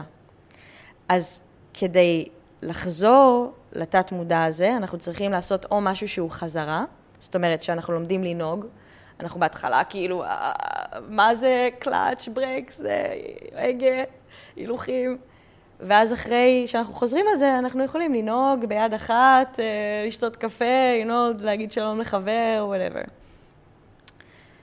הדרך השנייה זה דרך כביכול או היפנוזה, שזה גלי טיטה, כאילו, או היפנוזה או מדיטציה או אה, ויפאסנה, או לדוגמה דברים שפותחים את התת-מודע שלנו, כמו אה, פסיכדלים, אה, כל מיני תהליכים כאלה. אה, בעצם כל מה שקרה עד גיל שבע יצר את התבנית, את הפרוגרם הראשוני של התת-המודע שלנו. ולכן אנחנו כל הזמן, תחשוב, אם אנחנו 96% מהיום בתת-מודע, אנחנו כל הזמן מגיבים לדברים מפעם, ממש מפעם. מה-0 עד 7? כן, מאז הלידה עד גיל 7. כן. שזה כאילו, זה לא אני המצאתי, זה כאילו, אני, אני למדתי מברוס ליפטון. כן. כל אחד יכול לעשות את המחקר שלו בנושא, אבל for me, זה it's making sense, כאילו, זה, זה הגיוני לי, אני פתאום מסתכלת על דברים ואני אומרת, וואו, כאילו, זה נכון. אז בוודאות שהתרגול של הוויפאסנה שולח אותנו להבין כל מיני דברים מהעבר. כי הרי זה לא רק הדברים עד גיל שבע שיצרו את הפרוגרם. שוב, אירועים טראומטיים יוצרים עוד דפוסים. אבל ה-0 עד 7, מה שנוצר שם, זה בעצם הסנקרות. זה התגובות. זה ההתחלה של הסנקרות. זה ההתחלה של כן. זה, זה הדברים שאחרי זה אנחנו מגיבים לתגוב... ל... אנחנו מגיבים לתגובות שנולדו, ב... שנולדו בעצם ב-0 עד 7. כן. אנחנו מגיבים בעצם לתגובות האלה. כן. לא לדברים שקורים בעולם, אלא לתגובות. זה, אני חושבת שזה קצת יותר מורכב. שוב, אני לא, אני, אני לא אה, אה, האוטוריטה להגיד אה, כן ולא, אה, כי אני לא חקרתי את זה, חוץ מבתוך עצמי. אני יכולה להגיד על החוויה האישית שלי. כן, על פי החוויה האישית שלי, אני חושבת שאתה צודק, ואני חושבת שכן, זה הבסיס. כן דברים, שוב, דברים יכולים להיכנס לתוכנית הזאת, לפרוגרם הזה, יותר מאוחר. אבל כמו שדיברנו, לדוגמה, על הטראומה שלי, היה שם איזשהו משהו שהגיע עוד מלפני הטראומה הספציפית. זאת אומרת, היה שם תהליך מסוים שקרה, של סנקרות שהתלבשו על סנקרה מאוד עמוקה. שהביא לחטא ההיבריס. בדיוק. כן. שבסופו של דבר הביא לשחרור. כי הייתי צריכה לעבור את כל התהליך ולהגיע לחטא ההיבריס שיגרום לי לתאונה, שיגרום לי לפחד מאוד גדול, שהוא פוסט-טראומה, שיגרום לי לה, להגיע לויפאסנה ו, ולעבוד עם זה. ולגלות שהאוקיינוס זה חלק שהוא מהותי במי שאת. כי הרי האוקיינוס הוא חלק מהותי ב, ב, בתכלס בכולנו. כן. כי אנחנו מחוברים להכל. זה, אני עד גיל, אתה יודע, עד uh, לפני כמה שנים, הייתי אומרת, yeah, we're all one, כאילו, yes, you know, אבל כשהתחלתי לטפל בקרניוסקרל, שזה טיפול במגע, פתאום התחלתי להרגיש כאב של, של המטופל בתוך הגוף שלי. אמרתי, רגע, אם אני מרגישה את הכאב בגוף שלי, זה הכאב שלו, שלה. איך זה שאנחנו לא מחוברים? אנחנו בוודאות מחוברים. וכל אחד מבין את זה בשלב מסוים בחיים שלו, בצורה מסוימת בחיים שלו, שלה. אז יש לי חברה שאמרה לי, אני הבנתי את זה במסיבות טראנס. כן. you know? כן. כל אחד עובר... אני חושב שגם שכל המסורות, לא משנה מאיזה מסורת את מגיעה, הם כולם, הם מסתכלים על אותה דאטה, לא משנה אם את מגיעה מהיהדות או מהנצרות או מהבודהיזם או מהאסלאם, הם מסתכלים על אותה דאטה ומגיעים לאותה תוצאה. נפרדנו מעצמנו, או מהטבע, נפרדנו, ועכשיו הגיע הזמן להתחיל לחפש את האיחוד.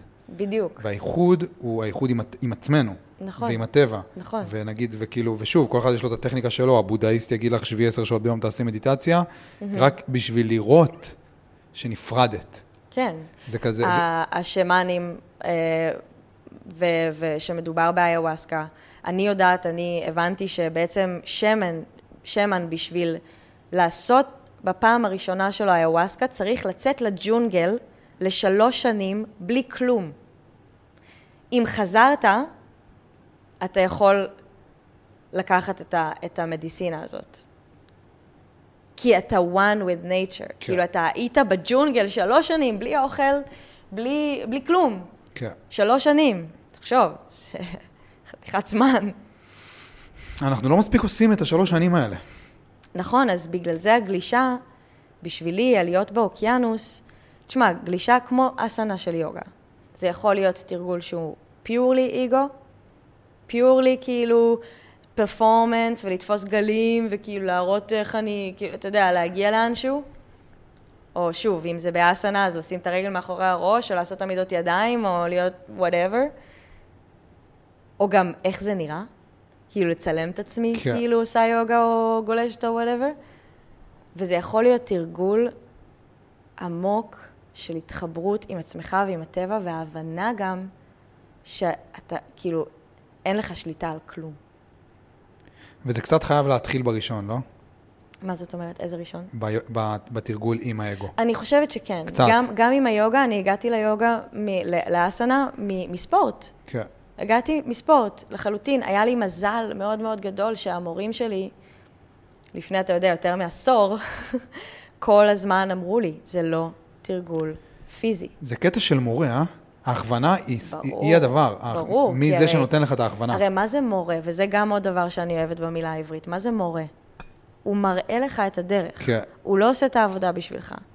אתה בא עם המקום של מה שנקרא אבידיה, או מוהה. כאילו, אתה, אתה באיגנורנס, אתה בתעתוע. אתה לא, אתה לא יודע, אתה, אתה בתוך ה... אני באתי מהעולם של הספורט, אני באיגנורנס, אני לא מבינה, כאילו, שמדובר פה בתרגול שיכול לגרום לי לחוויות שחרור. ואני אומרת חוויות שחרור כי שוב, אנחנו לא בכמיהה להת... ל- להערה. כל דבר הוא שחרור, גם שחרור של שכבה של, של פוסט-טראומה הוא שחרור. ברור. גם שחרור של הבנה שאתה לא צריך את האינסטגרם כדי להיות מאושר, זה שחרור. לכן הרעיון הוא לא כאילו, אתה יודע, להיצמד לשחרור מוחלט או whatever. כאילו, אני מבחינתי, כל מה ש... אחרי הוויפאסנה הראשונה, מבחינתי כל דבר שקורה בחיים שלי זה אקסטרה. כל דבר. כל דבר שעכשיו, כאילו, מאותו רגע והלאה, שקורה, אני לא ידעתי שאני יכולה לשחרר כל כך הרבה דברים ש... ever. כאילו... זה עד? כדי כך משמעותי, הכלי הזה. עד כדי. זה ממש לגלות איזשהו מין סוד כמוס של היקום, של הקיום. אבל הסוד הכמוס הזה, אנחנו חייבים להבין שהוא לא רק בוויפאסנה. יש אלף צורות לחוות ויפאסנה. לא חייבים ללכת לויפאסנה כדי לגלות את הסוד הזה. אני יכולה להגיד לך שגם המון המון המון שנים, בתור, כאילו, אתה יודע, תרגלתי יוגה, והתחלתי ללמד יוגה, וכל הזמן הזה אמרתי לבן זוג שלי, you know, כאילו, אתה חייב לתרגל יוגה, אתה חייב לתרגל מדיטציה, כי, כי ממקום שאתה רוצה משהו טוב, שטוב לך, לבן אדם שאתה אוהב. זה כאילו מחווה של אהבה, אבל היא... היא לא הכל מתאים לכולם. ובאיזשהו שלב, בעיקר שהתחלתי להיכנס ל... לחזור לגלישה מהמקום היוגי, מהמקום ה... היותר טהור הזה, פתאום הבנתי שהבן זוג שלי, זה, זה, ה- זה היוגה שלו, זה המדיטציה שלו, זה הוויפאסנה שלו. וההבנה הזאת היא כי כשאתה אומר, יש לי סוד, גיליתי סוד, יש כאן איזשהו מקום שאתה חושב שלך יש משהו שלמישהו אחר שלא עשה את זה אין. וזאת בעיה. אז הרעיון הוא להבין, ובעיקר בבני זוג, כי אנחנו בקשר מאוד קרוב, נכון? כי אנחנו כל הזמן בתקשורת. אם יש לך איזושהי מחשבה מסוימת, וזה קורה הרבה מאוד, אני בדיוק לך, השבוע שמעתי סיפור כזה, שפתאום מישהו שמתרגל, אתה יודע, ויפאסנה, או בוד- בודהיזם, או מדיטציה, או יוגה, או whatever, חושב שהוא הגיע לאיזשהו מקום שהבן זוג שלו לא. ואז יש כאן איזושהי התבלבלות מסוימת, שיכולה לגרום להרבה מאוד סבל, כן? אז הרעיון הוא להבין, קודם כל לאהוב את הבן זוג שלך, או את... גם, כל אחד, כל אחד ברחוב, גם, גם את המשפחה, גם את ההורים, אבל אני מדברת כרגע על קשר מאוד אינטנסיבי כמו בני זוג, כי זו המראה הכי חזקה שיש, כי אתה כל הזמן עם הבן אדם. אז קודם כל לאהוב את הבן אדם ולקבל אותו, לא משנה מה. וגם להבין להם יש את הדרך שלהם לעשות את העבודה שלהם, ולא לשפוט שהעבודה הזאת יותר, היא יותר נחשבת מהעבודה הזאת. אז כן, לי ולך, ויפאסנה, כאילו, זה וואו. יש אנשים שעושים את זה בדרך אחרת, יש אנשים שכאילו, אני בדיוק ראיתי איזשהו אה, סרט על אה, מישהו שמטפס כאילו, לא אכפת לו בכלל, אה, לא אכפת לו מרקורדס ושאנשים ידעו עליו, הוא רק מטפס כאילו, אה, ערים פסיכופטיים עם עצמו, בלי, חוט, בלי חבלים, בלי זה, מטפס. הארדקור. אין מצב שאתה מטפס על הרים עצומים, שאתה יכול להיות בשום מקום אחר חוץ מברגע הזה ולהתמודד עם עצמך. כן? אז כאילו, זה מאוד חשוב גם להבין ש, שהתרגול הזה הוא, הוא מאוד מיוחד, אבל הוא כן, כן יכולות להיות לו גם פנים אחרות.